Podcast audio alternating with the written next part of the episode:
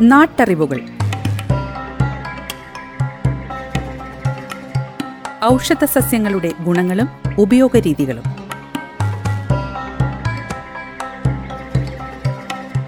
നിർവഹണം സിന്ധു ജസ്റ്റിൻ.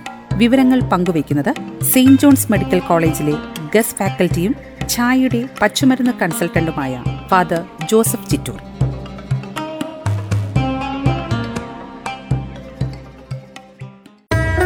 നമസ്കാരം പ്രിയ ശ്രോതാക്കളെ. നാട്ടറിവുകളിലേക്ക് ഹൃദ്യമായ സ്വാഗതം. ഇന്നത്തെ നാട്ടറിവുകളിൽ തകരസസ്യത്തിന്റെ ഔഷധ ഗുണങ്ങളെക്കുറിച്ച് മനസ്സിലാക്കാം. തകരം എന്ന് കേൾക്കുമ്പോൾ ആദ്യമേ നമ്മുടെ മനസ്സിൽ വരുന്നത് തകരപാത്രമോ ഷീറ്റോ ആണ്. എന്നാൽ തകരം എന്ന പേരിൽ ഉള്ള ഈ മരുന്ന് വളരെ പ്രധാനമായിട്ട് ചരകനും ശുശ്രുതനും ഉപയോഗിച്ചിരുന്നു. ഇപ്പോഴും നമ്മൾ ഉപയോഗിക്കുന്നു.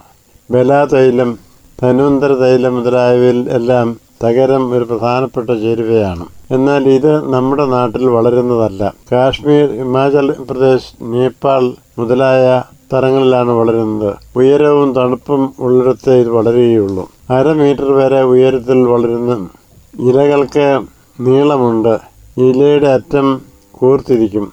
ആൺപൂക്കളും പെൺപൂക്കളും വേറെ വേറെ ചെടികളിലാണ് ഉണ്ടാകുന്നത്. മൂന്ന് അറകളോട് കൂടിയ കായാണ് ഉണ്ടാകുന്നത്. ഔഷധ ഗുണങ്ങൾ. ത്രിദോഷങ്ങളെ ക്രമപ്പെടുത്തുന്നു. തലവേദന കണ്ണുരോഗങ്ങൾ മുതലായവ ശമിപ്പിക്കുന്നു.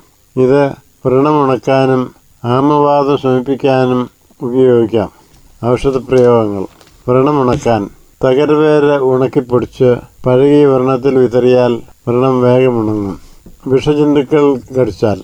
വിഷമുള്ള ജന്തുക്കൾ കടിച്ച് നീരും വേദനയും ഉണ്ടായാൽ അത് കുറയാൻ ഈ പൊടി വിതറുകയോ അരച്ച് പൂച്ചിടുകയോ ചെയ്യാം.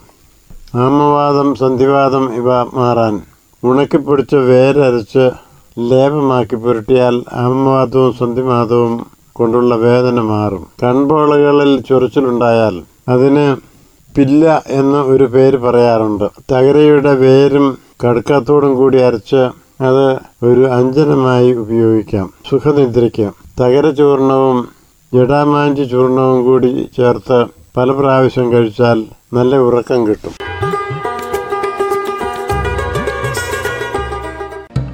നാട്ടറിവുകൾ. ഔഷധ സസ്യങ്ങളുടെ ഗുണങ്ങളും ഉപയോഗരീതികളും.